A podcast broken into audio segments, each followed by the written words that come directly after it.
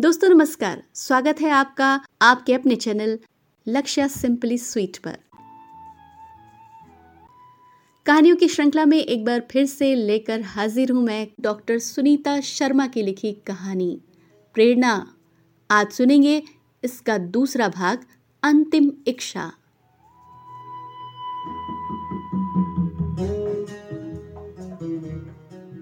अनिक ने प्रेरणा से मिलने की बड़ी कोशिश की। पर प्रेरणा उससे मिलने को बिल्कुल तैयार नहीं थी। पर बचपन का प्यार इतनी आसानी से भुलाया नहीं जा सकता। प्रेरणा और अनिक ने शादी ना करने का निर्णय तो ले लिया, लेकिन उनके दिलों में किसी और के लिए जगह नहीं थी। जब अनिक ने बार बार प्रेरणा से मिलने की कोशिश करी तो प्रेरणा ने उसे समझाया, अनिक, हम एक दूसरे को इतनी अच्छी तरह समझते हैं तो लड़ाई झगड़े की तो कोई बात ही नहीं है। मैं प्रमिला आंटी को दुखी करके उनके मन के खिलाफ तुमसे शादी करूँ ऐसे मेरे संस्कार नहीं। शादी की नींव किसी के आंसुओं पर या नफरत पर नहीं रखी जाती। हमारे रास्ते ज़रूर अलग हुए हैं, पर हम अलग नहीं हुए। मुझे अपनी लड़ाई खुद लड़नी भी है और लाख कठिनाई सहकर जीतनी भी है। मैं जानती हूँ कि तुम हमेशा मेरे साथ हो, पर साथ देने के लिए साथ रहना ज़रूरी तो नहीं। इधर प्रमिला आंटी अनिक के लिए जो भी रिश्ता पसंद करती, अनिक उसमें कोई रुचि नहीं दिखाता। बेटे की मायूसी भरी ज़िंदगी देखकर प्रमिला का मन और तन दोनों बीमार हो गया। बेटे की जिद और उसकी इस ज़िंदगी से उनका दम घुटने लगा। उनका बीपी खतरनाक स्टेज पर पहुँच गया। माँ की ये हालत देखकर अनिक ने माँ की खुशी के लिए उनकी पसंद की एक लड़की से शादी कर ली। लड़की बहुत सुंदर थी, पर सोच और स्वभाव में बिल्कुल अपनी सासू माँ जैसी थी।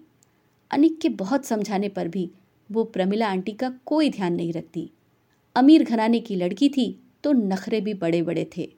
पार्टी, क्लब, आउटिंग और एन्जॉयमेंट के आगे ज़िम्मेदारी क्या होती है, उसको पता ही नहीं था। प्रमिला का कुछ भी समझाना उसको प्राइवेसी में दखल लगता था। प्रमिला की हालत धीरे धीरे और ख़राब होती गई। इसकी वजह से अनिक अपने काम पर भी ध्यान नहीं दे पा रहा था और दूसरी ओर उसकी पत्नी का उदासीन व्यवहार उसको अंदर ही अंदर तोड़ता जा रहा था। अनिक को परेशान देख प्रमिला की घुटन और भी ज़्यादा बढ़ने लगी और उनकी इस घुटन ने उनके अंदर कई और बीमारियों को जन्म दे दिया। कहीं ना कहीं मन में ये बात भी कचोटती थी कि उसने अपनी प्यारी सहेली को खो दिया। अपनी बहू का व्यवहार तो वो फिर भी सहन कर लेती, लेकिन जब उसकी जगह प्रेरणा की कल्पना करती तो खुद को ऐसे इंसान के रूप में देखती, जिसकी तिजोरी में हीरा रखा था और वो उसको फेंक कर कांच का टुकड़ा उठा लाया हो। प्रमिला ने एक दिन अनिक को बुलाकर कहा, बेटा, मुझे नहीं लगता कि मैं अब ज़्यादा दिन जी पाऊँगी। मरने से पहले एक बार प्रेरणा से मिलकर उससे माफ़ी मांगना चाहती हूँ। मैंने अहंकार में आकर तुम दोनों का जीवन बर्बाद कर दिया। इसके लिए शायद ईश्वर मुझे माफ़ कर दे, लेकिन मैं खुद को कभी माफ़ नहीं कर पाऊँगी। बस एक बार हाथ जोड़कर उससे माफ़ी मांग लूँ तो शायद मेरे दिल को थोड़ा सा सुकून आ जाए।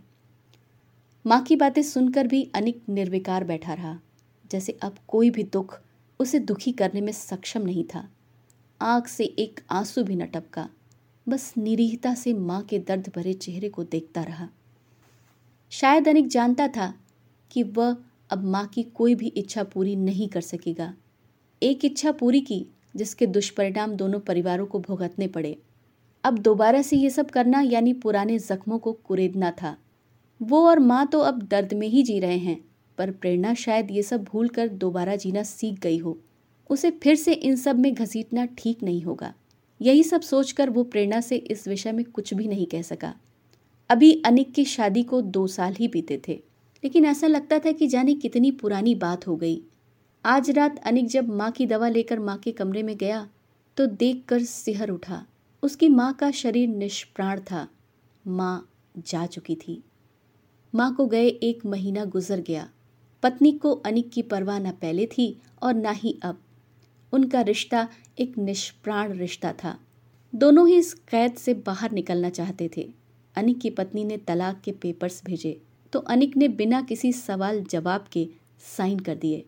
एक अजीब सी घुटन थी इस रिश्ते में, जिसके टूटते ही अनिक ने जीवन में एक नई ऊर्जा का अनुभव किया, जैसे मन बहुत हल्का हो गया था। वो अगर खुश नहीं था तो दुखी भी नहीं था। आज प्रेरणा बहुत याद आ रही थी। न जाने वो कौन सी ताकत थी, जो उसे बार बार प्रेरणा को फ़ोन करने के लिए मजबूर करने लगी। मन में एक आशा की किरण जगी कि शायद वो फ़ोन उठा ले। आज मन, शरीर और आत्मा से बस एक ही आवाज़ आ रही थी। वापस आ जाओ प्रेरणा। मैं थक चुका हूँ, टूट चुका हूँ। मुझे आकर संभाल लो। मैं इस दुनिया में एकदम अकेला हूँ। तुम्हारे सिवा मेरा कोई नहीं है। और वो कहते हैं ना कि सच्चे मन की प्रार्थना तो ईश्वर अवश्य सुनता है। और यदि वो निरपराध व्यक्ति की प्रार्थना हो तो चाहे उसे खुद आना पड़े उसके दुख को दूर करने को, पर वो आता ज़रूर है।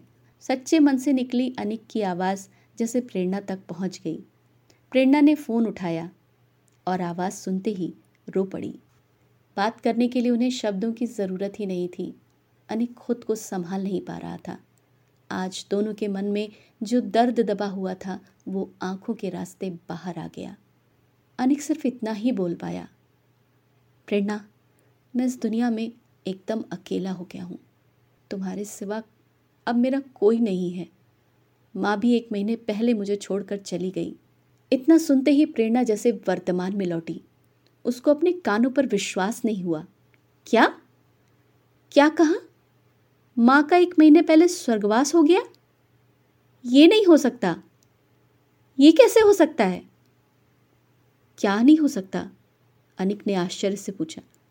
अनिक, मुझे परसों प्रमिला आंटी मार्केट में मिली थी। हाथ जोड़कर माफ़ी मांग रही थी। जब तक मैं कुछ बोलती वो वहाँ से चली गई। ये कैसे हो सकता है? अगर वो एक महीने पहले संजना उन दोनों की पूरी बात सुन रही थी। प्रेरणा के हाथ से फ़ोन लेकर अनिक से बोली, मैं समझ गई अनिक, तुम तुरंत यहाँ आ जाओ। और ख़बरदार जो फिर से ये बात बोली कि तुम्हारा इस दुनिया में कोई नहीं है। तुम्हारी माँ हूँ मैं। अब मैं तुम दोनों का घर बसा कर रहूँगी। प्रमिला का प्रेरणा को इस तरह अचानक मिलने का मतलब है, उसको अपनी गलती का एहसास हो गया था। और शायद वो चाहती थी कि प्रेरणा उसके घर की बहू बने। और शायद यही उसकी अंतिम इच्छा भी थी। और मैं इसे ज़रूर पूरा करूँगी।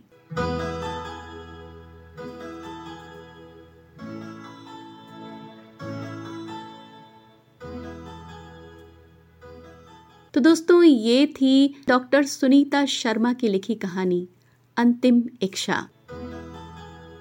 और ये कहानी आपने सुनी मेरे यानी आरजे लक्षा के साथ। तो आज की ये मुलाकात बस यहीं तक। फिर किसी अगली कहानी के साथ आपसे करूँगी मुलाकात। तब तक सुनते रहिए हमारा ये चैनल। लाइक सब्सक्राइब और शेयर करना बिल्कुल भी मत भूलिएगा। Take care bye